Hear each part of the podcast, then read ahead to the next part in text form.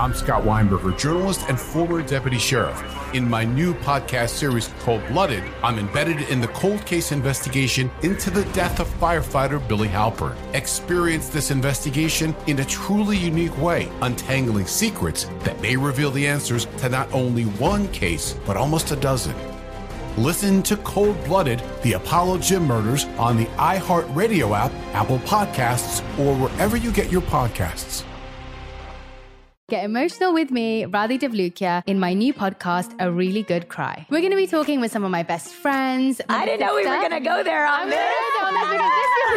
People that I admire. When we say listen to your body, really tune into Exactly. what's going on. Authors of books that have changed my life. Now you're talking about sympathy, which is different than empathy, Yeah. right? Never forget, it's okay to cry as long as you make it a really good one. Listen to A Really Good Cry with Radhi Devlukia on the iHeartRadio app, Apple Podcasts, or wherever you get your podcasts. In the recent history of documentary filmmaking, one scene stands out above all the hot mic bathroom confession of Robert Durst in The Jinx. Now, the person responsible for that moment, Sareb Kaufman, stepson of the victim, friend of the murderer, star of the documentary, for the first time ever, shares why he believes you're watching the furthest thing from the truth on this exclusive episode of Murder Homes. Listen to Murder Homes on the iHeartRadio app, Apple Podcasts, or wherever you get your podcasts. Hey, girlfriends, it's me, Carol Fisher, back with another season of the global number one podcast, The Girlfriends. Last time, we investigated the murder of Gail Katz. This time, we're uncovering the identity of the woman who was buried in Gail's grave for a decade before she disappeared. Join me and the rest of the club as we tell her story. Listen to season two of The Girlfriends, Our Lost Sister, starting May 6th on the iHeartRadio app, Apple Podcasts, or wherever you get your podcasts. What's torturing my people who have not, in most cases, committed a crime or at least been convicted of it? Ah, Jesus shit. That was a bad introduction. Um, this is Behind the Bastards, the podcast that is incompetently introduced and competently produced uh, by by my producer Sophie. I'm Robert Evans, uh, the weak link in this in this chain. Um, here to talk with my guest this week, Noah Shachtman. Noah, how are you doing?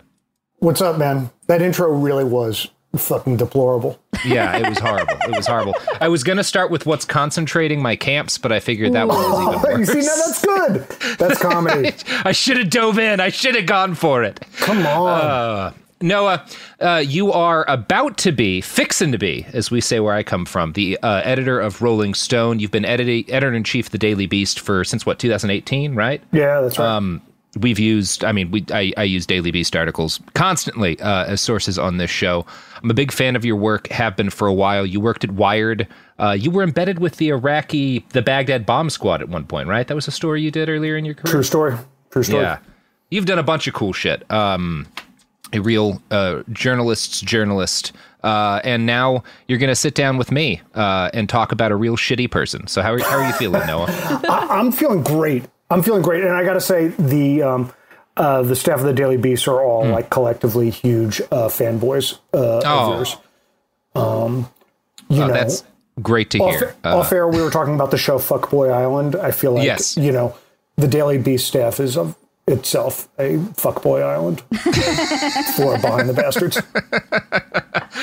You could have just left it at a fuckboy island and then never explained the rest of that comment. Yeah, yeah. Can't call HR on me now, can you?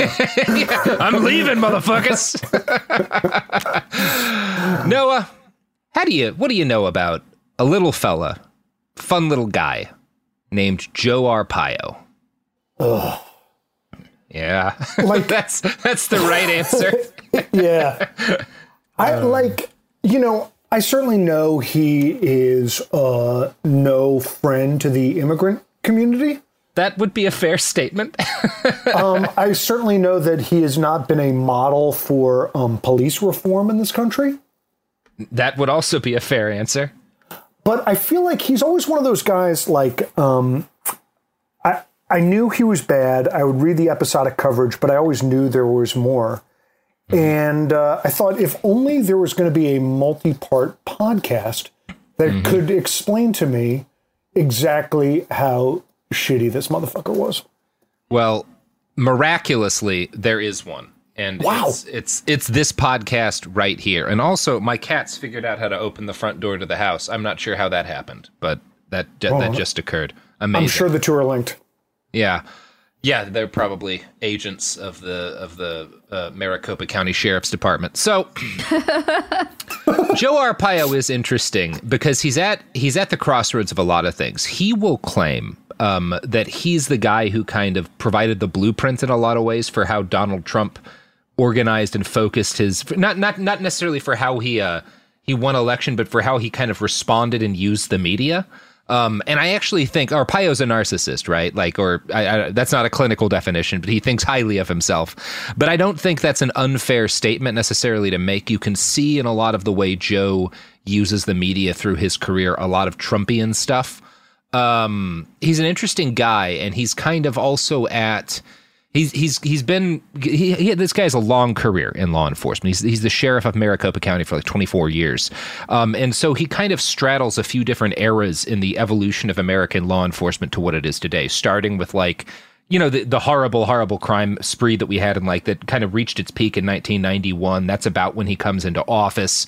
Um, and he rides that through to the start of the war on terror and like the big immigration panics of the of the mid aughts uh, and he he stays in office right up until Trump's election. So he's he's an incredibly influential guy, both in the way he uses the media as a right wing politician and in what he is, what he represents as a lawman. Um, so yeah, uh, there's there's there's a lot of good reasons to study Joe Arpaio, um, and also just a lot of horrible, horrible stories. We're gonna try to balance the two because I don't want to just make this misery porn, but there is a lot of that in this. Um, yay! All right. So, Joseph Michael Arpaio was born on June 14, 1932, in Springfield, Massachusetts. His parents were Italian immigrants, and Arpaio would later insist in interviews they came through Ellis Island legally. He says this a lot because he becomes a big anti immigration guy uh, after a certain point, although not originally. Um, now, it's true that his parents did immigrate legally into the United States, but the reality of the situation is more complex than that.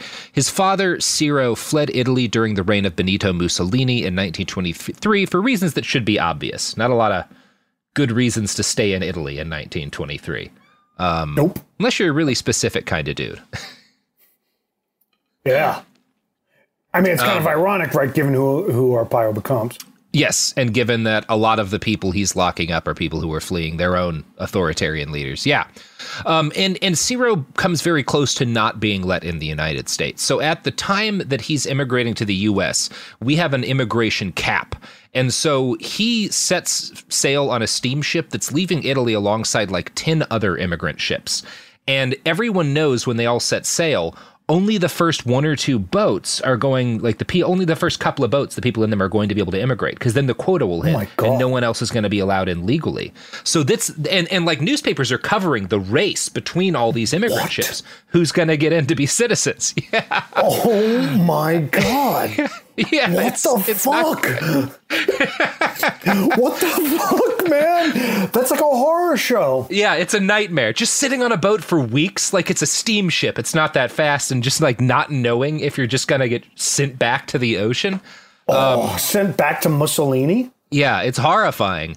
Um, that said, uh, the Presidente Wilson, uh, which is the steamship that Ciro, his dad, no. is on, is the yeah. it's the Presidente Presidente Wilson. Wilson? like what? It was going to appeal to, I, to the U.S. I think I think that's what the Italians were thinking. Yeah, uh, yeah. They'll let us in. we got the name of everyone's favorite president. yeah. Uh, that boat did win, though. It was the first of these ships into New York Harbor, um, and so yeah, so they get to be citizens. Whoa. So Joe's family's it. story here starts with a hell of a lot of luck. Like, it, I mean, it's just it's just so crazy. Like you, your family comes here on the dumbest of dumb reasons, and it, like what they like happen to you know hit a tide or hit a hit a yeah. wind just right, and otherwise yeah. they'd be they'd be back in Italy. Come on they'd be back in it. Like he's brag, or they'd have come in illegally, right? A lot of people did do that. Um, sure but he's like bragging about my family did it the right way. I was like, no, your family got lucky because racists were trying to limit how many Italians could come into the country. Oh my god. Um, now, Joe's mother, Josephine, was also an Italian immigrant. Uh, she taught kindergarten, uh, and she was the daughter of the publisher of Springfield's Italian language paper. Uh, Ciro met Josephine when he placed ads for his new grocery store in the paper. He starts a grocery store not long after he moves to the country. The two were married when she was 22 and he was 30. So he'd been in the U.S. seven or eight years at this point, right? When he gets married to this lady. Uh, they had Joe a year later, and it was a, a horrible, horrible labor. Um, Josephine died nine days after giving birth to Joe Arpaio of a pulmonary edema. The local paper called her death sudden and, yeah, obviously a horrific thing for the whole family. Um, decades later, when he ran for governor, Joe put out a kind of a biography, a, a, a, a very succinct biography of himself. Um, on the early life section of his website, or sorry, when he ran for Congress. Uh, and he noted that he had a quote, tough start in life, uh, which is fair. Uh, losing your mom at nine days old is a tough start in life, to be certain. Yeah. Um, in his biography, he claims that his dad owned a small grocery store in town, while a New Yorker profile claims he owned grocery stores. I'm not sure which of those is more accurate. I really haven't been able to find much detail. They definitely paint somewhat different pictures of the family's socioeconomic status, obviously. Um, either way, Ciro was very busy with work uh, and did not have time to take care of his son. Uh, Joe was raised by friends and family. Now, Joe claims that he was an accomplished athlete and an average student, uh, but Terry Greene Sterling and Jude Joffe Block, uh, who wrote a book about Arpaio titled Driving While Brown, paint a less pleasant picture of his time in school. Quote, Joe Arpaio had a difficult time in school. He struggled to get passing grades and often bore the brunt of anti immigrant taunts. Dago, WAP, Guinea. He took it, pretended to ignore it, because that's what you did back then, he told us. So Joe suffers a lot of anti immigrant racism as a kid, which is believable. Oh my you know? god. And the abuser, the abused Mm-hmm. becomes the abuser. Huh? Yeah, I mean that is that is the story here. Wild. and it's you know it's one of those things um he's definitely by the time he's grown up the 30s we're not quite at the height of kind of anti-italian racism but it is still like a pretty common thing and his pa- family is working class italian there's there's certainly a lot of of bigotry that he's he's growing up in and around um when Joe turned 18, he joined the army. Uh, there was a draft on at the time, so this may have been more him accepting an inevitability than doing a patriotism. I talked to my grandpa was kind of in the same generation, and a lot of guys joined the army because it was like, well, if you join, you get to pick your branch, you have some choice in what you do, as opposed to just kind of waiting for your number to come up. Yeah. Uh, the Korean War started immediately after he joins, uh, and Joe later wrote, quote, I wanted a piece of the action, but as luck would have it, instead of heading off to combat, the Army saw an unusual talent in the young Joe Arpaio, something other men my age knew nothing about. Typing. So instead of issuing me off to Korea, the Army put. Wait a minute. This like guy who purports himself to be the tough guy of all tough guys. the Yeah. Meaner, the mean uh, uh, sheriff, America's toughest sheriff. yeah. He's a fucking typist. He was a typist. Oh, and it's it's great. There's some real questions because he brags a lot about all the gunfights he's in as a lawman later, and there's some serious questions as to whether or not he's ever seen incoming fire. Um, and this is like obviously there's no shame in uh, being a typist or whatever in the military, but the way he frames this is fat because he he needs you to know because of the guy he is. He needs you to know he really wanted to fight. He wanted to see combat, but gosh darn it, he was just so good at typing. Yeah. Oh my god. um. Yeah, because if there's I mean, one thing America needed as the North Koreans were coming down uh, the peninsula. And one thing they needed for the Incheon landing, if there's one touch thing, type. yeah, Joe McCarthy- Arpaio mastered the QWERTY keyboard, saved all those Marines at the Chosin Reservoir. Oh. My grandpa was in Korea, and he kind of like by surprise. He had been stationed in Korea before the fighting started, and he was just there as a medic. He was there the whole war. Um, and I think would have given anything to have not had those experiences after he had them. Like it's, you can tell the kind of guys who never got into it, but built this image of themselves as a tough guy and really wish they'd seen something that I think, had he experienced combat in Korea, probably would have wished he'd done anything else for his time because it was a pretty horrible war. yeah. I mean, Yeah. even for wars, Korea was really bad. a Isn't that true bad about one. Isn't that true about all these fucking Yes. wannabe fascismo types? Right? It's like none of them actually see any action. I mean, with the exception of, I suppose, one Austrian. But uh, other than that, Yeah, like, you got to really- give Hitler that. Yeah, but I mean, they really like they never see any action. They they just sit on the sidelines and and and are like, oh my god, uh, I totally would have done it if it wasn't for my bone spurs. Yeah. I totally would have done it if it wasn't for my fucking killing typing.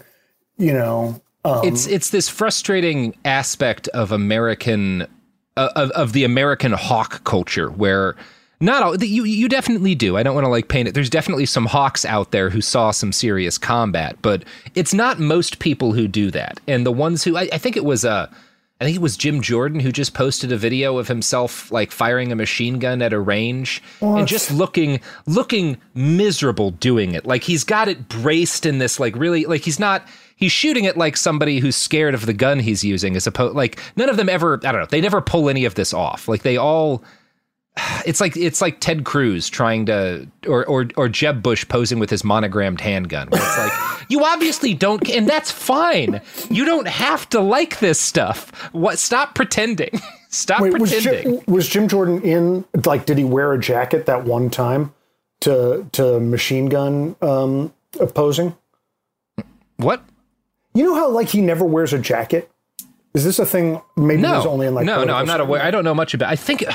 I, I, may- it may not, I may be getting it wrong. It may not be Jim Jordan. Um, in which case, I'm I'm ashamed. Um, Now I'm googling Jim Jordan machine gun.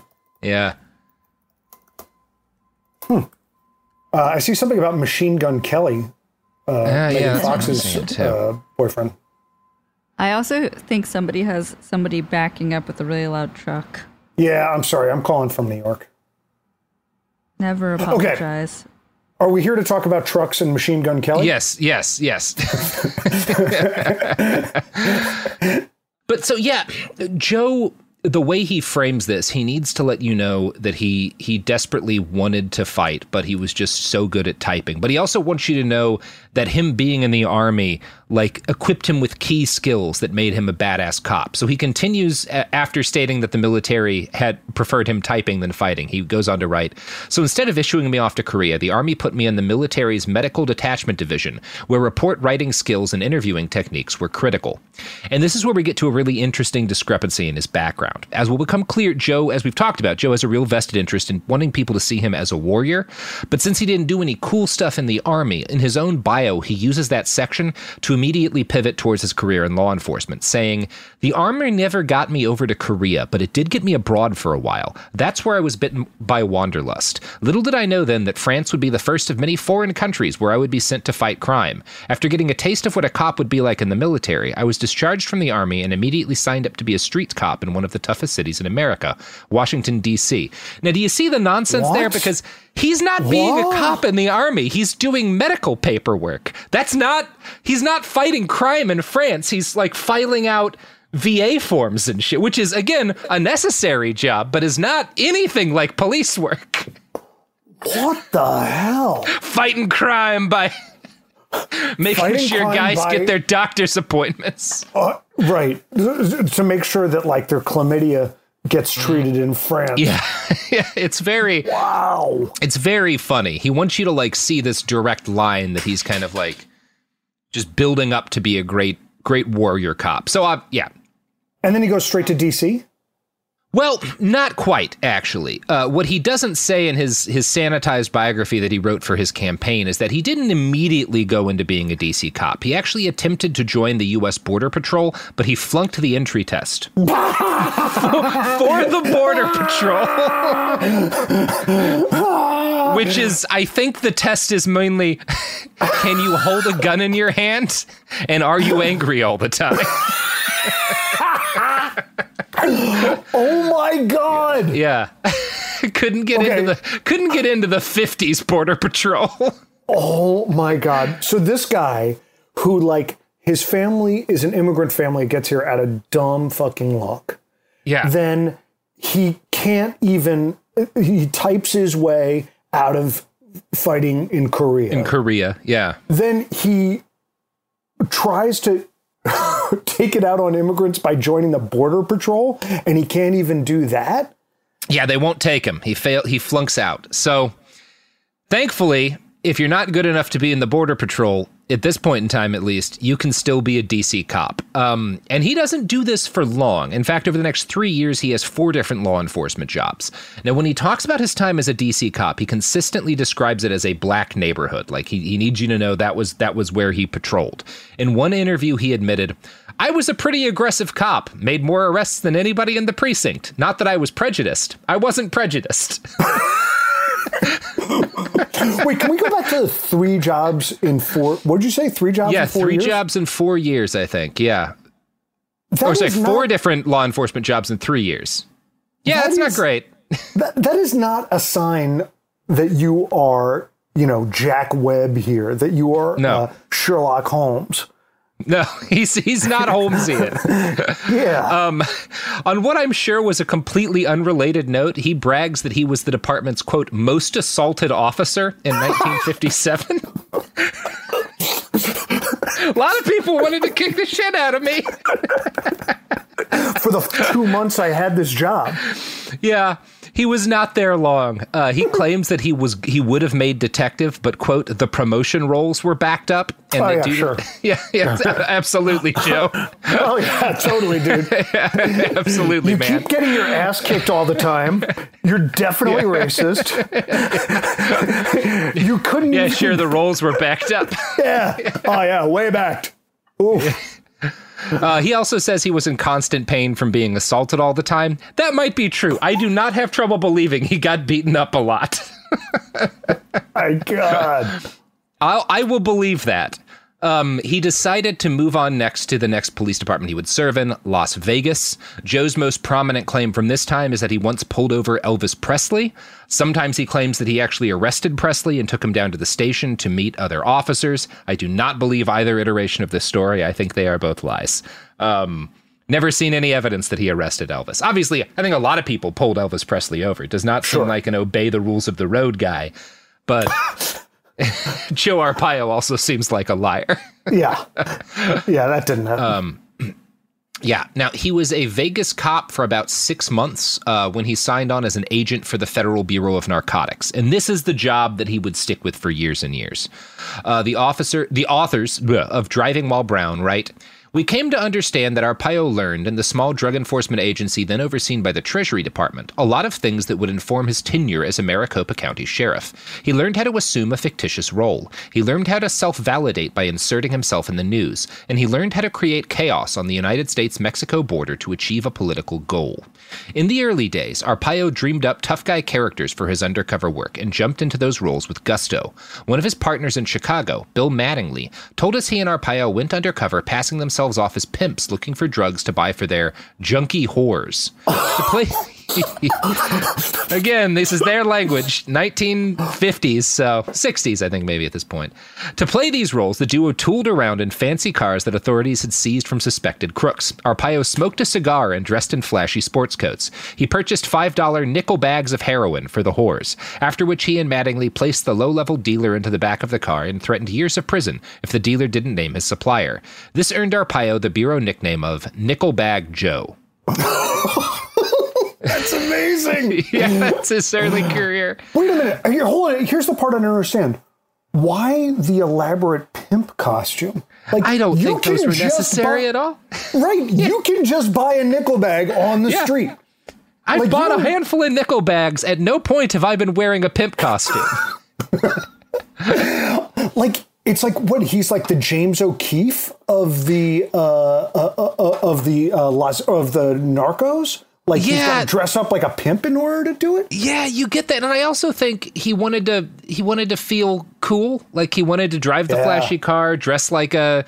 Dressed like a, a a a fucking hip guy, like I, you get the feeling. This will come up later with some of his posse members.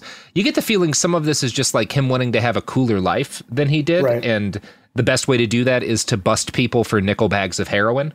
uh, while driving around confiscated uh, fancy cars and shit.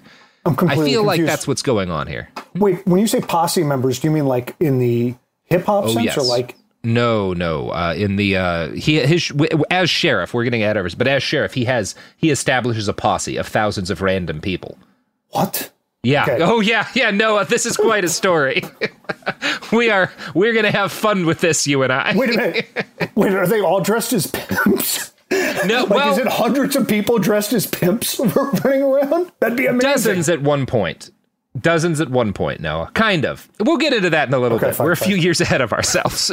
so, um, yeah, Joe, because he talks a lot as a sh- when he's a sheriff later and a big media personality. He talks a lot about his time uh, in the narcotics department and then the DEA. He likes to tell a lot of vague stories about traveling over the world and getting into constant gun battles. We'll discuss the truth behind that in a little bit, but he did travel around. He was stationed in a lot of far flung areas. And he busted people for drugs, although most of those busts were not the glamorous stuff that they make HBO miniseries about. That's why he was Nickelbag Joe. You know, he's not not the highest man on the totem pole at the start. right. Um, Joe was married to the job, but in 1957, he'd also gotten married to a person, Ava Lamb, a clerical worker who, through some bizarre quirk of fate, found Joe to be a little Italian cutie, in her words. Mattingly, Joe's partner, later expressed to interviewers that he felt Joe ignored his wife and spent too much time away from her. He recalls regularly telling his partner to go home and spend time with his wife. The couple named their first son Rocco, after Rocky Marciano, the boxer. Joe only babysat their kid once, and his wife says never washed a dish or made a bed. She told interviewers he was too busy, had to sleep when he was off, because he did work a lot of hours. It's okay. Oh. Uh, first of all, it's not babysitting if it's your own child, Yeah, Joe. it is. Right. It is your child. just gonna say- Well, that she called it babysitting, but yeah, that's that is your child. Little Italian like, and- How about no? Oh. You know, I was going to large him up because I feel like Rocco's a pretty good name. Like, I think Rocco Yeah. Arpaio is like a legit good name. And so Oh it's like, yeah, okay, you could see start, that guy running a deli. Oh shit, yeah, Yeah. hell of a deli. I mean- yeah. I, I mean, I feel like in the Brooklyn of of your, there might have been a bunch of Rocco Arpaios running around, Yeah. and that would have been cool. But Would have been a good boxer name too. You know, you could see hell yeah. Rocco Arpaio. Yeah, punching Yeah. people in a ring. I've, Absolutely. I've just Would have looked up not- a picture of him as young, uh, young Joe Arpaio, and he is not a little Italian cutie. I'm Well- just gonna on the record. you can take that up with his very dead wife, Sophie. Dead wife, Um, you and I need to have a conversation. Well, get the Ouija board out. So in 1961, But hold on, the one that, like who brags about like, oh, I never washed a dish, I never took care, care well, of my that's her once. saying it. Yeah, I mean, fucking- it is weird, right? It is weird that she, because you get when uh, I, I don't know. She's she's telling. Oh telling my god, this this. poor She's kid. obviously Hold on a second. This poor kid. you, this picture I just pull, pulled up. I'm sure this is the one Sophie's looking at.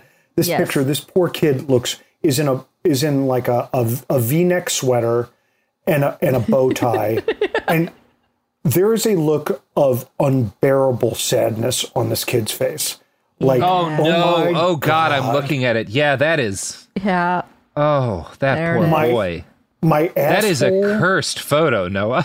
Oh God, my asshole pimp dressing dad yeah. is touching me on the shoulder for the first and only time, and I am gripped with unbearable loneliness, knowing that this will never happen again. Yeah. This is the first time I've seen him in months. Oh God. God. And mom is there in like a bouffant hairdo and uh and uh and a big old belt.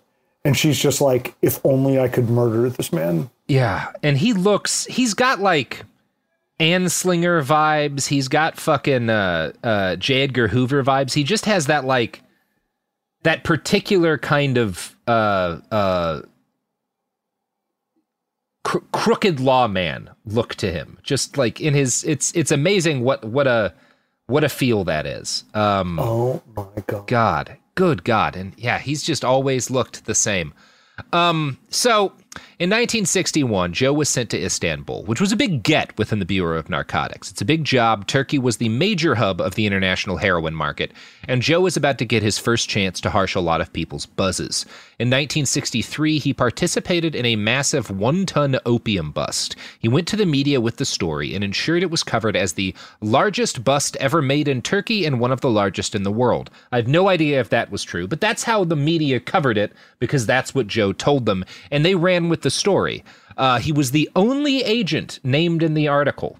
Um, so Joe really engineers media coverage around this bust that he's one of the guys responsible for, and he makes sure that he's the only name in that coverage. Um, and it goes it goes over huge back home. His dad, who he's got a very strict father, uh, is proud. He gets to see his kid in the newspaper. The newspaper gets passed all around his hometown, and it's Joe Arpaio's first big experience in using the media to stroke his own ego and to pad his career. And he's going to get very good at this in the future. He plays the media pretty masterfully over the course of his career. Um, so Joe was engaged in at least one gun battle during his time in Turkey. Probably. And this is where we get into a really interesting, really interesting little dissection here, Noah.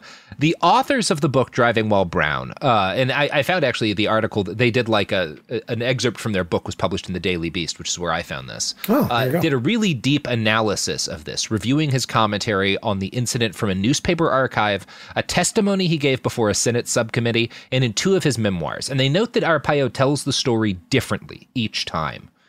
His first public recollection of the event was in 1982, near the end of his career and about 20 years after it would have happened if it happened. Uh, he told a Phoenix reporter that he and five Turkish cops got into a gun battle with drug dealers. Quote, Four of the Turks got away, and the other was shot to death. He gave no detail on who shot the man or the circumstances around the shooting. Joe talked about this gunfight again seven years later in 1989 during a hearing before the International Narcotics Control Caucus of the U.S. Senate, chaired by a fellow you might know named Sleepy Joe Biden. In his testimony before Congress, Joe claimed to have not Biden, obviously, Arpaio came to have claimed to have killed two Turkish drug dealers in a pulse-pounding shootout. He made this claim while criticizing the State Department for being ineffective in supporting DEA agents. Here's what he said: "Quote: a paradox. One of my weekly gun battles in the mountains of Turkey, where I killed two weekly? Turks. Two, yeah, now it's weekly, right? weekly. weekly. like, was it set at a certain time? Was it like, okay, guys, Thursday uh, time to go have a gun battle? yeah. uh, two, that sounds to me like he Turks. had. A, that sounds to me like he had a weekly, like maybe training session at the at the range. Like he went to the range every Thursday at four, and he had a gun battle with like a paper target. Yeah, yeah. I don't think he would have. I, I, don't have much faith in his ability to win that gun battle, but I'm not. I'm not sure he was ever in a gunfight. Is what I'm going to say. But this is what he says before Congress. So uh, I killed two Turks, two dope peddlers, and I was indicted with four other police officers for murder. I sent a cable through State Department channels, and nothing happened. Three weeks later, they finally decided, gee, we had better do something with Joe. Of course, I resolved the matter. My indictment was dismissed, and the other police officers had to stand trial, but they were found not guilty. Let me add, we were in the line of duty. So I have no idea what to make of that because he tells this story differently every time. You would think that the version in Congress would be the most honest, but he's also claimed to have had weekly gun battles in the mountains of Turkey, and I have never been able to find any evidence that would corroborate this. Um, no one else's stories in the DEA of that time sound like Joe would have been involved in. Like he's painting the picture that he was at war in the mountains of Turkey for several years, basically. Right. Um, and, and hold on he says he was indicted for murder, like no big deal, and he hadn't mentioned in Turkey, and he hadn't yeah. mentioned that in previous iterations of the story. Nope, nope. Uh, I don't think so. No, I think in his uh, in that interview, well, in the interview he gave uh, to that local uh, Phoenix paper, he says that several of the cops he was with got indicted, and there was a trial, and they were declared innocent. But he doesn't mention himself being indicted in that first interview. So you can see seven years later, the story has evolved when he tells it to Congress. And not only is it like, oh yeah, we had this one gunfight, gunfight where a guy died. It's though this is one of my weekly gunfights, and it's you can see like the mythologizing, right, that he's he's going through as this happens. So when he oh tells, oh my god, story, dude, I, I hold on. It's like I have this awesome story. Let me tell you too. Oh, there's one part I forgot. Oh, there's this one little key detail I left out. I was indicted for murder. yeah, I was indicted for murder. It was one of my weekly gun battles where I get indicted for murder. You know, happened to me all the time. Classic DEA business. And it's Oh, yeah. interesting. This this this most kind of lavish version of the story in '89 comes out like two years before he runs for office. So you can see he's kind of starting to like build up this um this internal mythology over like what he did as a a, a DEA agent. And I don't think any of it's true. Like I said, I don't actually know if I think Joe Arpaio was ever in a gunfight. Um, I just don't know. You know, there's also a good chance, and I, I you know I think you talk to people who served in the military. They all have stories of guys who came back and then started embellishing what happened, and like eventually it bears no resemblance to like, well, yeah, there's this one time we were getting shot at, and then like it's turned in his head into this thing different than what it was. So it's possible that like there was a there was a gunfight of some sort that Joe was around for, and he's just turned it into something completely different. We don't really know.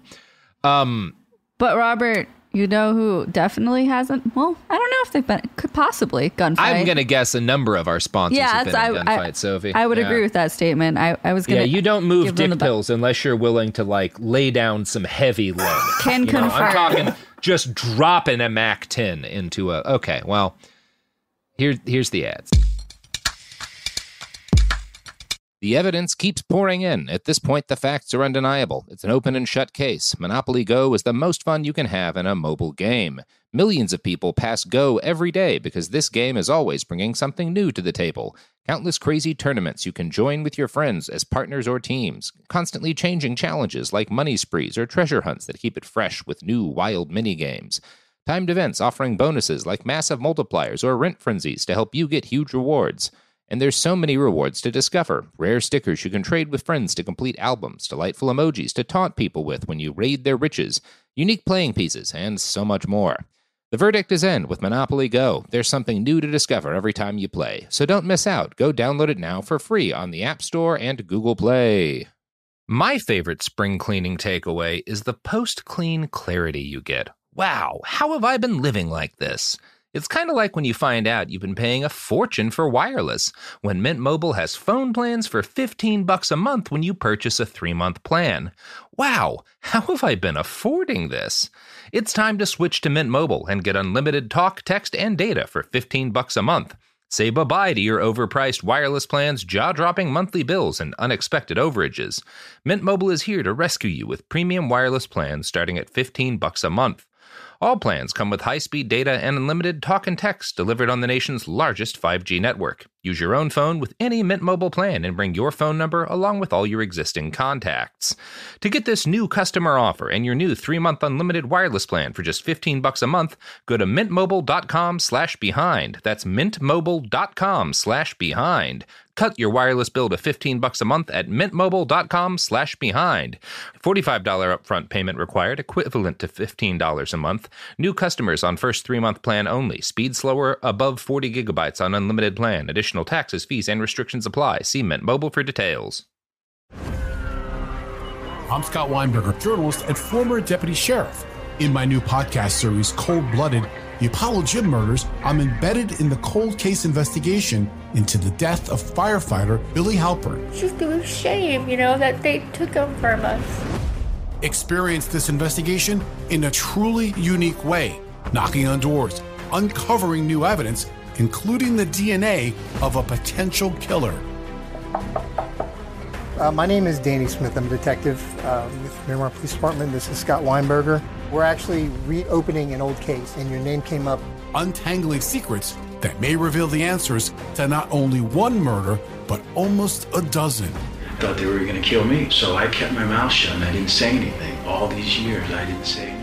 Listen to Cold Blooded, The Apollo Gym Murders on the iHeartRadio app, Apple Podcasts, or wherever you get your podcasts. Get emotional with me, Radhi Devlukia, in my new podcast, A Really Good Cry. We're going to talk about and go through all the things that are sometimes difficult to process alone. We're going to go over how to regulate your emotions, diving deep into holistic personal development, and just building your mindset to have a happier, healthier life. We're going to be talking with some of my best friends. I didn't know we were going to go there on this. People that I admire. When we say listen to your body, really tune into what's going on. Authors of books that have changed my life. Now you're talking about sympathy, which is different than empathy, Yeah. right? And basically have conversations that can help us get through this crazy thing we call life. I already believe in myself. I already Yeah. see myself. And so when people give me an opportunity, I'm just like, oh, great, you see me too. We'll laugh together, we'll cry together, and find a way through all of our emotions. Never forget, it's okay to cry as long as you make it a really good one. Listen to A Really Good Cry with Radhi Devlukia on the iHeartRadio app, Apple Podcasts, or wherever you get your podcasts. So we're back, um, and we're talking about Joe and his story of this gunfight that may or may not have happened. Now, 89 is when he tells this to Congress. Years later, when he's a sheriff, he writes two different memoirs. Well, he co writes. He hires a ghostwriter to write two different sets of memoirs. And in both memoirs, he repeats the story with more embellishment. Uh, in this version, he ties it into Turkish politics, adding, quote, uh, it's not that I was glad the dealers had been killed. I wasn't, but it happened, and more often than on one occasion. So he's still adding. Now he's saying I killed multiple people, right? Like again, it keeps part of why I'm pretty. uh, Part of why I don't know if I ever think he's ever been in a gunfight is the story evolves. So it starts. There was one gunfight, a guy died. Uh, we had daily gunfights, and then one time, you know, I killed somebody, uh, or I killed two people, is what he tells Congress, and there was a big court case. And then the third version is I killed people on a bunch of different occasions. You know, Um, Version four. In my daily tank Yeah. war, I drove an armored personnel carrier down the streets of Istanbul, mowing down bystanders just machine gunning drug dealers.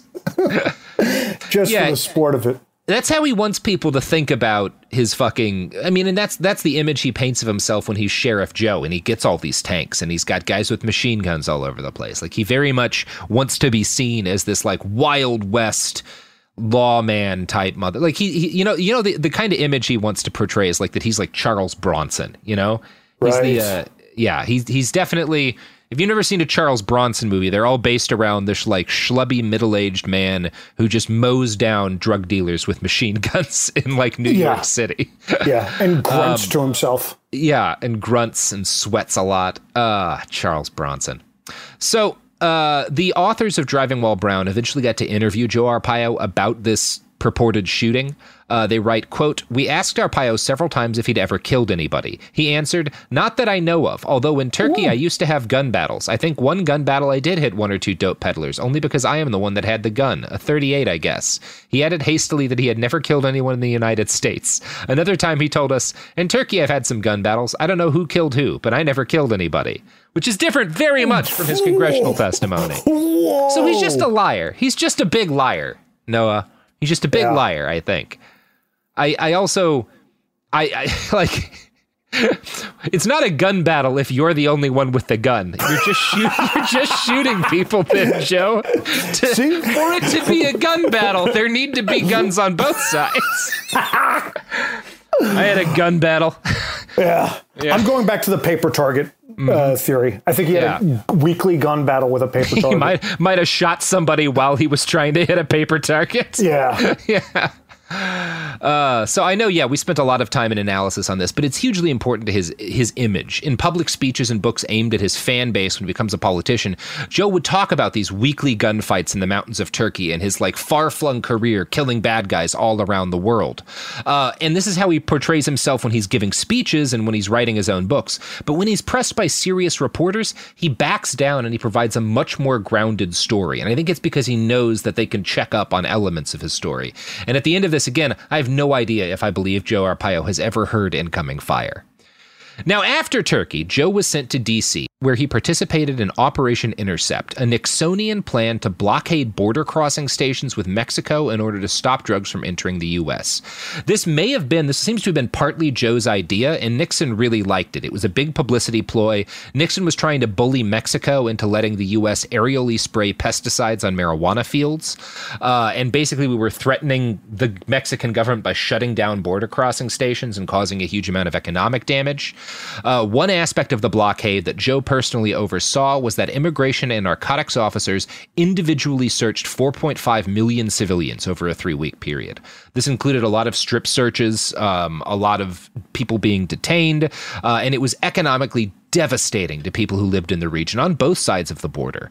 But it gave Dick Nixon an excuse to act like he was tough on drugs and make political hay. Joe Arpaio got close with Nixon as a result of this. He spent, during this operation, Arpaio was flying around in a helicopter with Spiro Agnew, monitoring like the shutdown of the border. Um, so he he's actually in pretty deep with the Nixon administration, you know? He's Agnew deep. Yeah. Which is uh yeah. So, Joe was sent next to Mexico City, where he was served as the regional director for the Bureau of Narcotics. He and his wife had a second child, and in general, things were going great for him. Nixon regularly sent his deputy attorney general down to talk with Joe about undercover operations. He went to Chicago and San Antonio and Boston over the next few years. As his career neared its end in 1978, he chose to be stationed in Arizona. This would be Joe's last station of duty, and it was the place he and Ava decided to build their life. They bought a house in the Northeast Valley. Ava started a travel agency in Scottsdale. But all was not well. Phoenix, being Phoenix, had a lot of Mexican agents in its DEA branch. Two of Joe's new colleagues felt that he was kind of racist. Phil Jordan, who'd ran the Phoenix office before Joe moved in, claims Joe deliberately sabotaged relationships between Mexican and American narcotics agents. In response, Joe initiated an internal probe against Jordan, claiming that he'd leaked information to a journalist and that he'd used the office copy machine to copy a cookbook for his girlfriend. How dare he? How dare he? Joe loses his rank over this and gets pushed to a desk job, though. Now, there's eventually an investigation, and it finds finds that there's, or not Joe, um, sorry, the other guy, uh, Phil Jordan. Um, and when the investigation I, wait, concludes, I just yeah. love how it's like, oh, I may be racist, but he photocopied a cookbook. yeah, it's an amazing allegation to throw out. Like, and it's you know, it's it's this thing you'll see again with Joe. He gets attacked and he immediately goes after the people who attack him and and does his best to damage their career. And although there were no merits to the allegations Joe made against Phil Jordan, uh, it still damages the guy's career for a while. Joe also had conflict with Laura Garcia, at the time the only Mexican American woman in the Phoenix DEA office.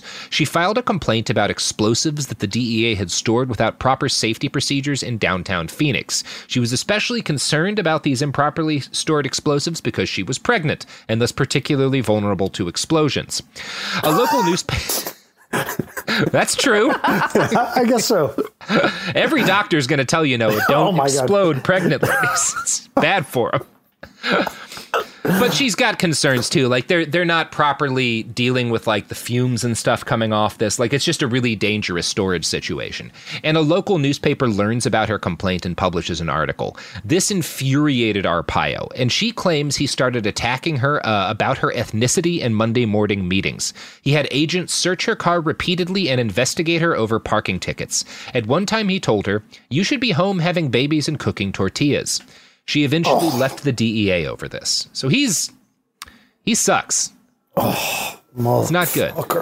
Terrible. Now, Joe retired from the DEA in 1982. He was 50 years old. For the next 10 years, he lived the low profile life of a retiree. He worked mostly at his wife's travel agency in Scottsdale. He seems to have been very quickly bothered by the fact that he was no longer a powerful man. He wasn't interacting with elected leaders and making decisions that impacted people's lives every day. He doesn't take well to being retired quietly. So he decides to run for Phoenix City Council on a platform of forcing the homeless out of town and locking them up if they refuse to leave.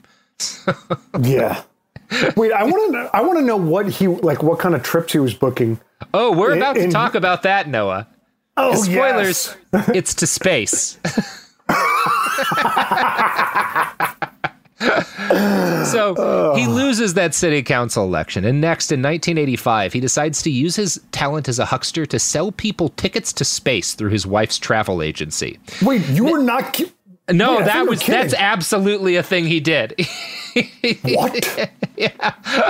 It's part of this I, I haven't I there's like a whole dig to be done here into the whole story but basically there was this nationwide there was this company called Society Expeditions and Pacific American Launch Systems. And they started advertising in the 80s that by 1992 they're going to have a craft capable of vertical takeoff and landing like a spaceship that can do vertical takeoff and landing which we still don't have today right? Like that's not oh. wasn't remotely possible in the 1980s but they're bragging that they have this and they make deals with a bunch of travel agencies to sell people tickets on this thing. And Joe's tra- gets his travel, his wife's travel agency involved, and they start hucking these space tickets. And I'm going to quote oh. from a 1996 write up by the Phoenix New Times here. The price was $50,000 with a $7,000 deposit and collection of the rest beginning on October 12th, 1992, when the Phoenix was to take its first passengers into space. Oh. Um, yeah, we had people. Program director Colette Bevis says 252 people paid the $7,000, with 5,000 going to a refundable escrow account and the remaining 2,000 non refundable, going to Society Expeditions bank account. We had people taking out three mortgages on their homes, she recalls. Oh my God. Yeah and they were. Okay, wait a minute. Yeah. Joe Arpaio selling space tickets. Selling space tickets. Okay, stick with me. Mm-hmm. Joe Arpaio was from the future. Ah. He actually he, he meant it. He meant it. He wasn't trying to he wasn't trying to, gr- you know, pull a grift on any. he came back any, in time, yeah. and his him tr- selling the tickets early is why space travel got derailed, and we weren't able to get. We would have been doing trips into space by '92 for everybody. We'd have oh mass oh space God, travel totally. now. Joe Arpaio ruined it by selling space tickets too early. He fucked up no, the time stream. He, he came back from the future to mm-hmm. fuck up space travel. Oh, he, he wanted to take that from us. Yeah, he wanted Jeff Bezos to have it to himself. That son of a bitch. Oh, yeah. So, uh, wait a uh, minute. He sold tickets to space. Well, we don't know if any of them sold. We know that they were trying to sell them. Wait, I thought you said uh, like uh, 250 people paid well, 7,000 bucks. 252 people total in the country paid for this ticket. We oh, don't know who they. So when the Phoenix New Times interviewed the lady who used to work for the company, she said she couldn't access her records to confirm mm. whether or not the Arpaios sold any space junkets. And Joe just refuses to answer any questions about this. So we don't know if he sold any, but he tried to. He may have. Um, we just have no idea because I think this was all a con game from the beginning. Um, and I don't know that I believe the company ever actually had records. Um, in any case, whether or not it was a con from the beginning, in 1986, the Challenger exploded, uh, and that was kind of the end of anyone talking mm. about selling tickets like this.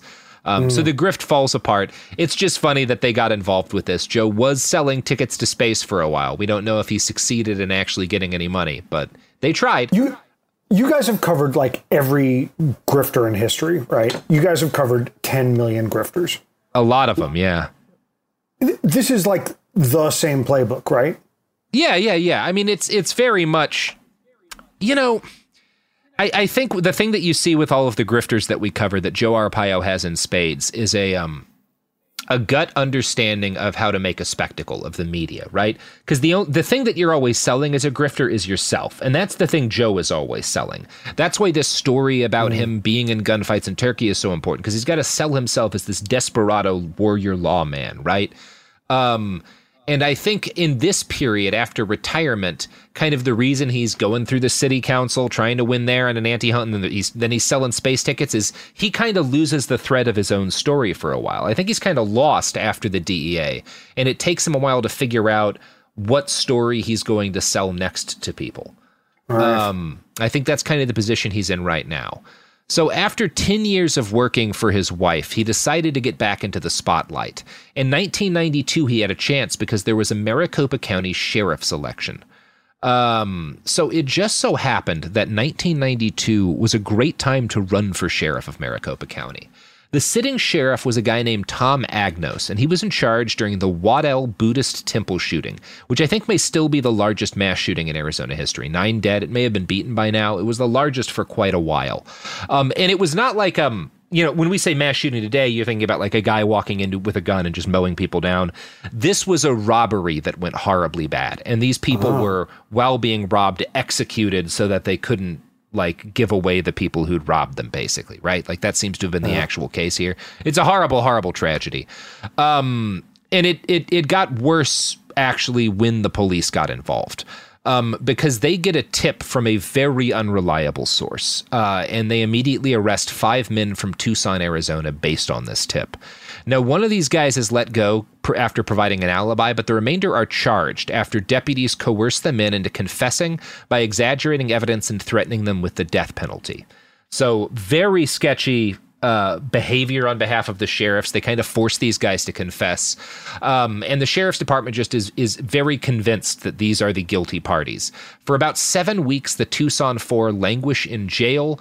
Uh, and the sheriff's department is adamant that these guys are absolutely guilty, and then incontrovertible evidence emerges that two completely different guys are the real killers. Um, so the Tucson Four sue the state successfully. They get a bunch of money, but the sheriff, Agnos, refuses to admit any wrongdoing, and he claims the coerced confessions justified murder charges. Now, 1992 was still a time when being brutally bad at your job in a way that harmed people could get you fired. And Maricopa, yeah, remember those days, Noah? Fondly. Um, and Maricopa County very rightly decided to fire Sheriff Agnos. So th- Joe picks this time to run for sheriff. It's a great time to run for sheriff because it's really easy to look good next to this chuckle fuck. Now, at the time, the U.S. was just one year out from the peak of the most violent crime wave in recent history. 1991 is the peak in recent memory of violent crime in the United States. So this is the year after that. People are still real freaked out about. This is like Charles Bronson movies are big in this Yeah. time, right? Um, Arpaio was not, at this point, focused on immigration. In fact, his campaign had nothing to do with immigrants. Instead, he focused on his history as a DEA man, and he promised to use those skills to keep people safe. He also complained about mismanagement by the old sheriff, uh, and that he was basically he's like, hey, he's wasting a bunch of tax money. You see this big case that went badly? We got sued for millions of dollars. Like, I'm going to come in and clean up the sheriff's department and I'm going to save the county a bunch of money. He also promised that if elected, he would serve only one term. He hmm. won election handily. In 1993, he was sworn in. One other elected official who was sworn in on the same day was Mary Wilcox, a Mexican American woman elected to the County Board of Supervisors, which oversaw the sheriff's department budget. On the day they met, Joe told her, You look so much like my mother in her pictures. I could never get mad at you. Which is kind of a weird thing to say, but the two of them had a good relationship, actually. Uh, Mary Wilcox is a Democrat, but she has Joe comes over to her family restaurant all the time. He plays with their kids. He's a very pleasant fixture in her life. And she's pretty adamant that, like, he was not this weirdo racist for the first, like, decade or so that she knew her. Um, that there's a shift in Joe Arpaio. And we're going to talk about that shift more in part two. Um, but he like during this period of time, she thought he was like a pretty reasonable guy, and he specifically told her he didn't want to waste department money arresting undocumented immigrants and having them deported. He wanted to deal with violent crime, and his only concern was keeping the people of his county safe. So, at the start, some people at least, Mary Wilcox is one of them, will say he seemed like a pretty reasonable guy. He seemed, and obviously the guy who was sheriff before was shit, so it doesn't immediately look like Joe Arpaio is going to be a nightmare, you know? Yeah. But uh, that's not where the story ends, Noah. But the story that we're going to tell right now is the story of products and services, which is a story that never goes badly, that always leads us to more products and more services, and thus to a better life. So here's some ads.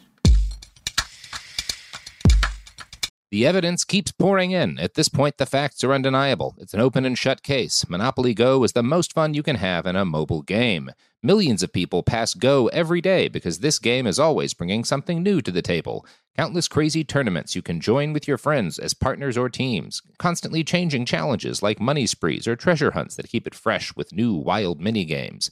Timed events offering bonuses like massive multipliers or rent frenzies to help you get huge rewards. And there's so many rewards to discover rare stickers you can trade with friends to complete albums, delightful emojis to taunt people with when you raid their riches, unique playing pieces, and so much more. The verdict is in with Monopoly Go. There's something new to discover every time you play. So don't miss out. Go download it now for free on the App Store and Google Play. I'm Scott Weinberger, journalist and former deputy sheriff. In my new podcast series, Cold Blooded The Apollo Gym Murders, I'm embedded in the cold case investigation into the death of firefighter Billy Halpern. It's just a shame, you know, that they took him from us. Experience this investigation in a truly unique way, knocking on doors, uncovering new evidence, including the DNA of a potential killer. Uh, my name is Danny Smith. I'm a detective uh, with Miramar Police Department. This is Scott Weinberger. We're actually reopening an old case, and your name came up. Untangling secrets that may reveal the answers to not only one murder, but almost a dozen. Thought they were going to kill me, so I kept my mouth shut and I didn't say anything. All these years, I didn't say anything. Listen to Cold Blooded, the Apollo Gym Murders on the iHeartRadio app, Apple Podcasts, or wherever you get your podcasts. Get emotional with me, Radhi Devlukia, in my new podcast, A Really Good Cry. We're going to talk about and go through all the things that are sometimes difficult to process alone. We're going to go over how to regulate your emotions, diving deep into holistic personal development, and just building your mindset to have a happier, healthier life. We're going to be talking with some of my best friends. I didn't know we were going to go there on this. People that I admire. When we say listen to your body, really tune in to what's going on. Authors of books that have changed my life. Now you're talking about sympathy, which is different than empathy, Yeah. right? And basically have conversations that can help us get through this crazy thing we call life. I already believe in myself. I already Yeah. see myself. And so when people give me an opportunity, I'm just like, oh, great, you see me too. We'll laugh together, we'll cry together, and find a way through all of our emotions. Never forget, it's okay to cry as long as you make it a really good one. Listen to A Really Good Cry with Radhi Devlukia on the iHeartRadio app, Apple Podcasts, or wherever you get your podcasts. Are you ready to fight back against crime? Hi, guys. Nancy Grace here, host of podcast Crime Stories with Nancy Grace. I've dedicated my life to fighting crime and helping crime victims. For a decade, I prosecuted violent felonies, personally investigating, prosecuting, and covering literally thousands of cases. It's so easy to think it will never happen to me or my family, but that is simply not true.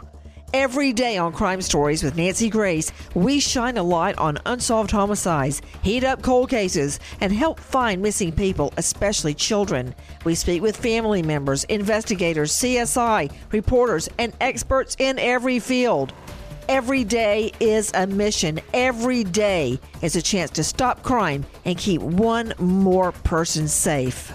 Listen to Crime Stories with Nancy Grace on the iHeartRadio app, Apple Podcasts, or wherever you get your podcast. All right, we're back. So, Joe is the sheriff now. Um, and, you know, in public, he almost immediately adopts the name Sheriff Joe. And he clearly try- he tries to portray himself from the start as kind of like an Old West style lawman. That's how he wants to be seen. The only problem is that's not the job he got elected to do.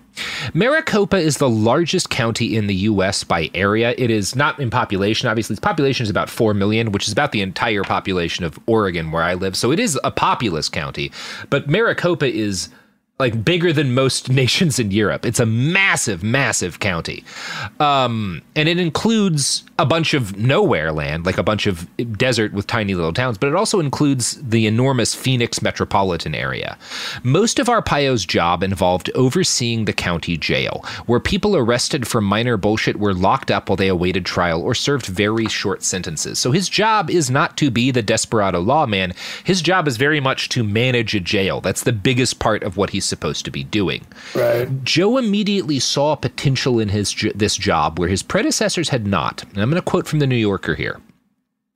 The voters had declined to finance new jail construction, and so, in 1993, Arpaio, vowing that no troublemakers would be released on his watch because of overcrowding, procured a consignment of Army surplus tents and had them set up, surrounded by barbed wire, in an industrial area in southwest Phoenix.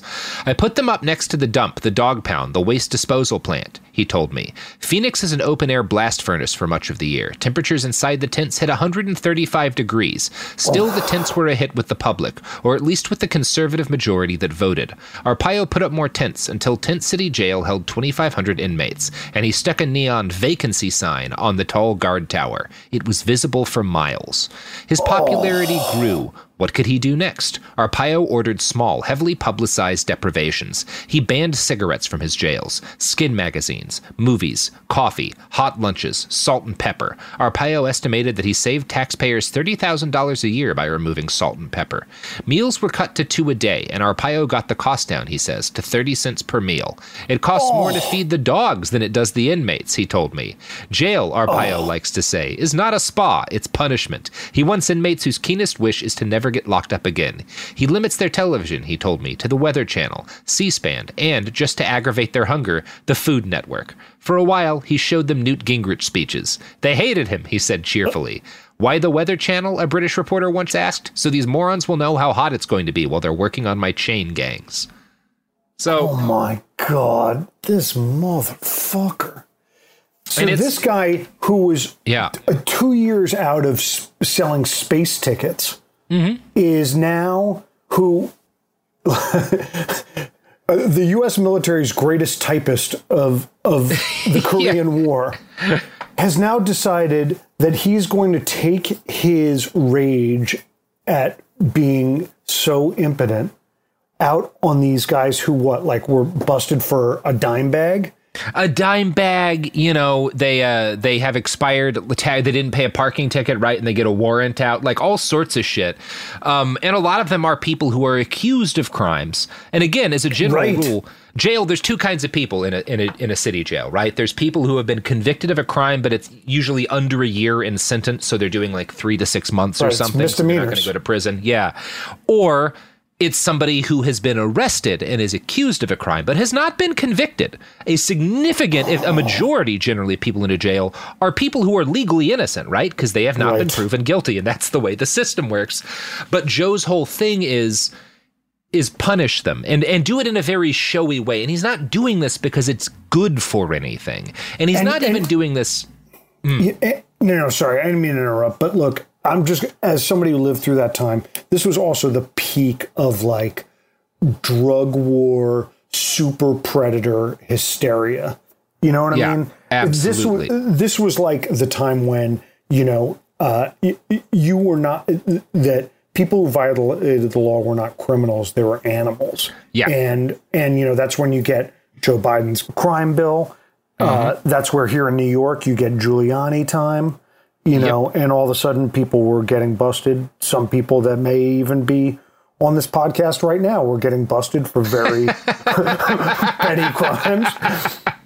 But at least when they threw theoretically this person into the, you know, Midtown South um, holding cell, they just held me there for a couple of hours and then, you know, let me walk, not kept me in a fucking blast furnace. Mm-hmm yeah, know, without... where they feed you rotting food. Generally, it's it's said to be rotting food twice a day, the cheapest, worst shit they can. No salt. And again, he brags about saving the city thirty thousand dollars a year on salt and pepper. Oh. We'll talk about how much lawsuits of his jail cost the city. But like right. it, the real the point is the real purpose of this. It's not to save money. He's doing that because it's a good when he talks about saving money, he's doing that because it's a good campaign thing to say, right?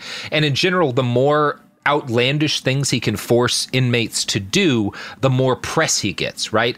Joel's right. goal with all of this isn't even necessarily to punish the prisoners as much as it is to get attention from the media because of how he's punishing right, these people, right, right? And to and to build support because a lot of specifically, yeah, I, I can say from this, uh, you know, my uh, uh I, Joe Arpaio was very f- popular with members of my family, you know, because of because he was seen as like putting these putting these dangerous criminals in their places and like saving you know people money and not doing any of this bullshit.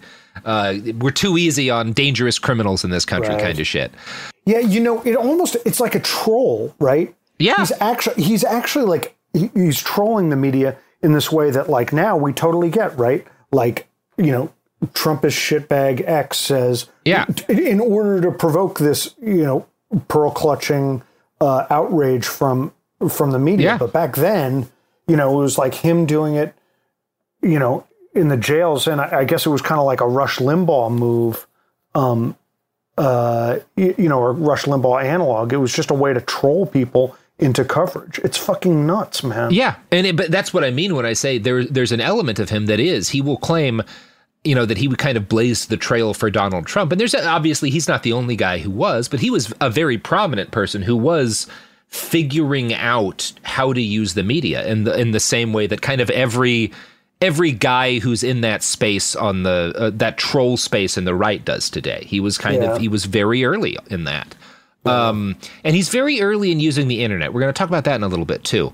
But people love Sheriff Joe. He is incredibly popular right away because of this stuff. And as a result, every news report on his jail did really good. Uh, the numbers were always good. So outlets kept sending reporters his way. He was a big hit with the foreign press. The British and the Japanese and everyone else would send TV crews all around the world would come to report on his tent city and to film it. To keep them interested, he regularly developed new methods of punishing and humiliating inmates. He put them in black and white striped uniforms. He started putting them into chain gangs, a practice that had ended everywhere else in the country in 1955. To make more headlines, Joe created female chain gangs too, which he bragged were the first in the history of the world. I don't know if that's true, but that's what he bragged. And then his next big innovation was to start chain gangs for children. Oh, what? So some kid is like accused of what, like Yeah. stealing an apple pot or some shit, you know, Oh fucking stealing a car or something. And yeah, then they, they put the child on a chain gang. putting a kid in a chain gang Yeah. so you can get another Swedish film crew Mm-hmm. to ask you to film your juvenile chain gang. oh my god. Yeah. Now, his chain gangs did work. Uh, one of their most popular jobs was burying dead homeless people in the county cemetery. But Joe was clear from the jump that their main purpose was to be a spectacle. Quote, I put them out there on the main streets so everybody sees them out there cleaning up trash, and parents say to their kids, Look, that's where you're going if you're not good. Just, oh my god. We'll lock you up in a chain gang if you're a bad kid. Oh my god. Right wing media went ape shit for this. Oh my God. Rush Limbaugh couldn't get enough Joe Arpaio. He was repeatedly praised on air. And before his first term was done, polls showed that Joe Arpaio was the most popular politician in Arizona. The state Democratic Party didn't even try to run a candidate against him in 1996. Joe was very open about the fact that his success had everything to do with the way he'd gotten the media to cover his antics. He told the Phoenix New Times, quote, since the day I got elected, I've been giving speeches. I'm going constantly. Everybody who wants me to talk, I talk. I feel I'm the elected sheriff. I deserve to go directly to the people. You can't rely on the press, the media to tell the truth. My name ID is like 99%. That isn't just because they see me on television. I'm out there talking to people constantly. But television was the vast majority of his publicity. And in 2004, the Phoenix New Times wrote More than 90% of the events appearing in his daily duty calendar are related to stoking his public image. His only regular work related duties, according to the calendar, are two weekly staff meetings and speaking to classes of graduating detention officers and deputies. For a cop who loves to brag about his gun battles with drug dealers in Turkey, South America, and Washington, D.C. during his 32 years with the Federal Drug Enforcement Agency, Arpaio spends no time at the firing range practicing his gunslinging skills. So, oh my. 90% of his jo- time on the job is press related. So he's putting kids to work. Uh, What'd you say? Like burying bodies? Uh, Mm-hmm. yeah, I mean, that's some of his chain gangs are burying the corpses of of of, of poor people. Uh, I don't know if the chil- child chain gangs are doing that. They also pick up trash and stuff. Okay, so even if the kids are only picking up trash in the 110 degree heat, Yeah. while he's in his air conditioned trailer giving press interviews 90 times a day Mm-hmm. Yeah, about constantly. how tough he is. Yeah, Fuck, That's his this job. guy. yeah, he's, he's a fun, he's a guy. lovely man. Yeah. So, there is some evidence that Joe's attention seeking behavior was not all the result of callous political calculation. A lot of it seems rooted in insecurity. When he first took office, he would spend months going around and asking strangers, Do you know who I am? So he was he was really the the fact that he brags later about his name recognition, that was something he was like deeply insecure about from the beginning, is that people wouldn't know him. So he's there's an element of this that is just like craven opportunism, and there's an element of this that's kind of sad.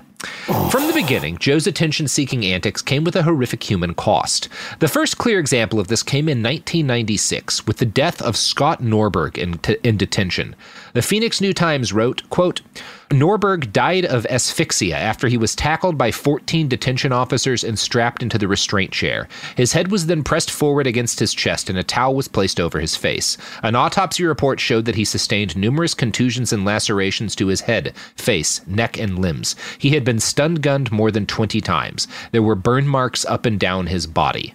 Norberg's death triggered worldwide criticism of the sheriff's office. The London based human rights group Amnesty International conducted a review of the incident and issued a 1997 report that states Although Norberg was reportedly uncooperative and engaged in bizarre behavior, his behavior and initial passive resistance does not appear to have warranted the extreme degree of force used, especially as he already had his hands handcuffed behind his head and was lying on his stomach on the ground when dragged by officers from his cell.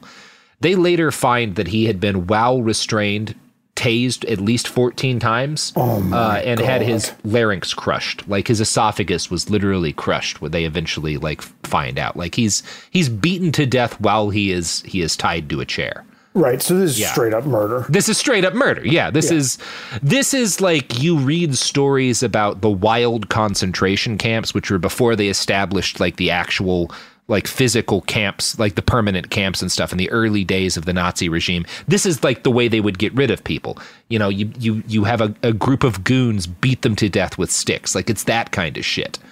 You Um, stra- this guy was strapped to a chair, Yeah. tased 14 times, and yeah. then strangled to death. Well, beaten and his throat got crushed in the beating, at least. Oh my God. Yeah, it's bad. It's bad stuff. Uh, Joe Arpaio and his employees denied any wrongdoing. One of his top aides told the New Times that the restraint used by deputies was actually so appropriate that it set a new standard for how detention off, uh, officers would perform their duties in the future. Ar- that hold that just killed somebody? Mm-hmm. That's new how we're going to keep doing it. Yeah. Yeah. Uh, Arpaio claimed to be proud of how the situation was handled by his men. Maricopa County, however, paid $8.25 million in a wrongful death suit to his family. And this gets to an important point because Joe would brag about stuff like how he saved the county $30,000 by cutting out salt and pepper, but all of the brutality suits against his men cost eventually tens of millions of dollars. Right. So what'd you say? 8 million? Yeah, for this one death. Okay, Yeah, so this guy is bragging about $30,000 in salt and pepper. Yeah. And So his what, deputies like- beat a restrained man to death and it cost the county 8.25 million. Yeah, good. That's some good, mathematics there. Good, good math. Yeah, makes sense. Now, this in no way harmed Joe's popularity. He won re election handily, and his second term contained more of the same antics. On July 9th, 1999, he launched his boldest PR move yet, framing a teenager for trying to murder him. James hmm? Saville. yeah, yeah, he frames a teenage boy for murder. well, for an attempted murder. Yeah. Go on. James Saville, 18, was a pyromaniac with prior felony convictions and a clearly tenuous hold on reality. This is a mentally ill kid with a record. Joe Arpaio wanted something to burnish his tough guy Wild West sheriff credentials. Since his day job was just talking to cameras and dreaming up new ways to make inmates miserable, he didn't get a lot of opportunities to look like an actual badass. An assassination attempt would solve that problem nicely, making the case, just ahead of his third re-election campaign, that Joe Arpaio was the kind of badass crime foe who risked his life for the safety of his community. James was arrested by heavily armed sheriff's deputies, flanked by local news teams with cameras who had been informed that there was an assassination plot against the sheriff ahead of time. It was front page news all across Phoenix. From another article by the New Times, quote, They got what they wanted. Images of gun wielding deputies swooping into a parking lot and taking a bewildered and unarmed Saville into custody filled the airwaves. News anchors gushed about how they were thankful that Saville's despicable plot had been foiled by vigilant deputies, and that the brave Arpaio had averted yet another serious attempt on his life. Well, we took this guy off the street, Arpaio bragged in his best John Wayne inflection to a television news station after going home to comfort his wife in the wake of the alleged foiled assassination attempt. He's back in prison where he belongs. Now, What the fuck? How does nobody see through this? it's that's really frustrating question to ask, isn't it, Noah? Because it's obvious from the beginning almost that this is that this is sketchy. Um, well, not to dumb people, I guess. A lot of people buy the, into this because they buy into this like war on crime, that like crime is an organized force that's always trying to just murder as many cops as possible, as opposed to crime being a pretty disorganized, decentralized just thing that happens generally as a result of unmet needs and that it's actually pretty rare, for example, a sheriff to be assassinated.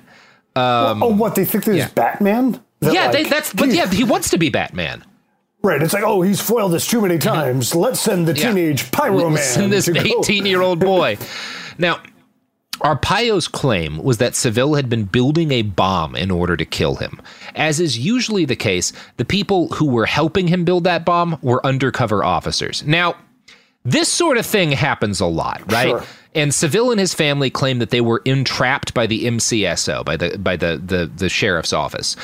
This happens a lot with people who are charged with crimes like this. And if you look at FBI arrests of you know Muslim guys who were going to build a bomb, you often find some sketchy details, right? Like that Yeah. seem oh I don't know this might cross the definition of entrapment for me. It's the same thing with a those Boogaloo boys who were trying to kidnap Governor Whitmer. Like you look into that case, there's some like eh, I don't know if this this may cross my mental threshold of entrapment thing. It's fuzzy, is what I'm saying. You often find a lot of sketchy details, but almost never do those people win with entrapment defenses because it is extremely hard to win to actually win with an entrapment defense. It happens almost never because the actual the threshold is very high. You have to show that the idea for whatever illegal plot was being carried out originated with law enforcement and that the person being charged would not have had that idea or would not have tried to do that crime without the help and encouragement of law enforcement. Um, so you have to show basically that they had the idea, they pressured the defendant into carrying it out, and that he was not predisposed to do it otherwise. That's a high bar, right? Right. You can get away with a lot of kind of sketchy behavior without crossing that line. James Saville's attorney, a guy named Farragut, proves all those things in court. He succeeds in an entrapment defense. James get like th- this very rarely happens. That is the level of fuckery that the, the Yeah. Maricopa County sheriff's engaged in. He wins on an entrapment defense. And that does not clown- happen often. Yeah, and just clown clownishness. Yeah, Yeah. Right? I mean, Yeah. like, there's been a million cases where an FBI agent has suggested, pushed along some kind of wannabe terrorist, wannabe bad guy. Yeah. There's, I mean, like, tons of literally, yeah, like, literally several times a week, you Yeah. see cases, or at least did see cases like this. And, and I mean, there's hundreds of them. Yeah. And I've never, ever, never heard of an entrapment defense Yeah. working. Even as you say, there's a lot of times that where there's some pretty sketchy behavior But um, it- by the cops. it is hard it, it, it is hard as a cop to actually get to actually cross the line to where you lose an entrapment case and they do in this like as an example of how of how egregious they're being um Yikes. now despite the fact that he was totally innocent the entire time and was completely exonerated um and yeah, I mean, basically, uh, I'm actually going to quote from that article again. After the trial, jurors told Farragut, the defense lawyer, they were convinced that Saville had been a pawn in an elaborate media ploy. Arpaio had cameras out there waiting to film the arrest, Farragut says.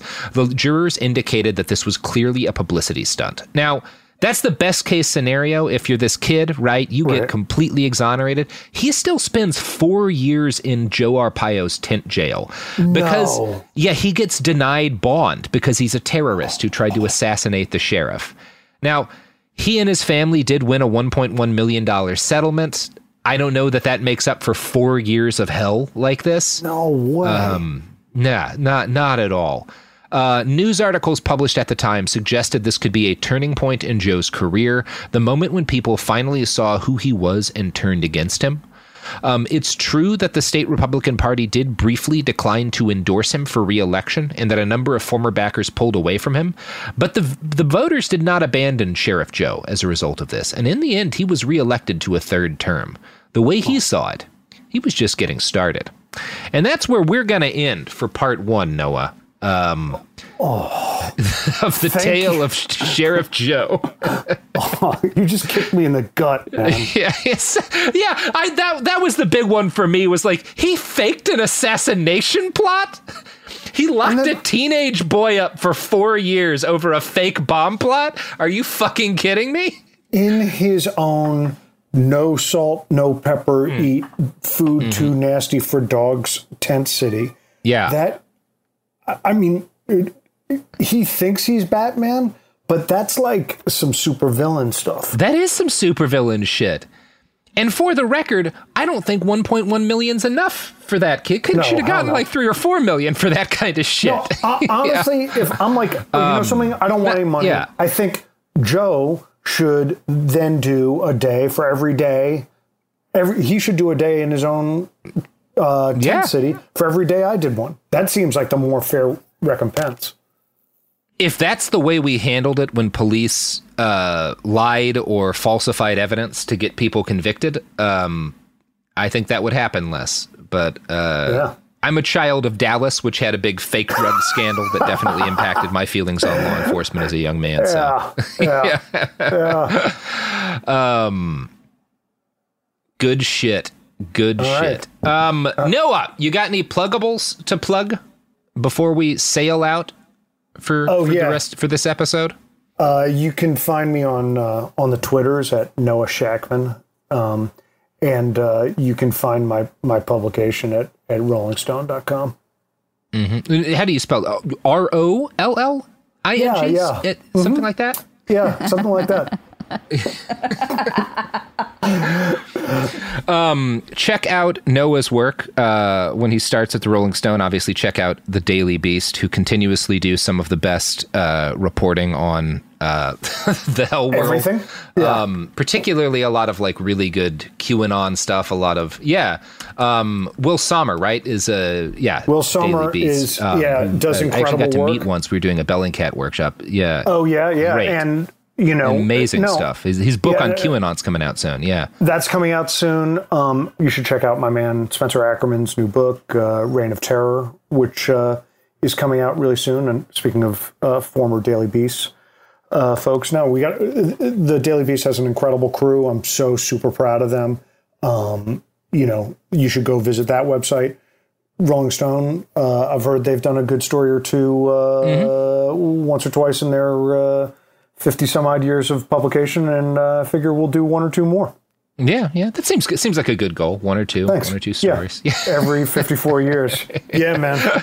Well, um, Noah, thank you for being on the show. Uh, it has been a pleasure, and we will. Uh, while well, we- people will be hearing our next episode in a couple of days, but you and I will immediately tear into another chapter in the life of Sheriff Joe, um, and just have a miserable time with it. So oh, God. I thought this is where it was all going to turn happy.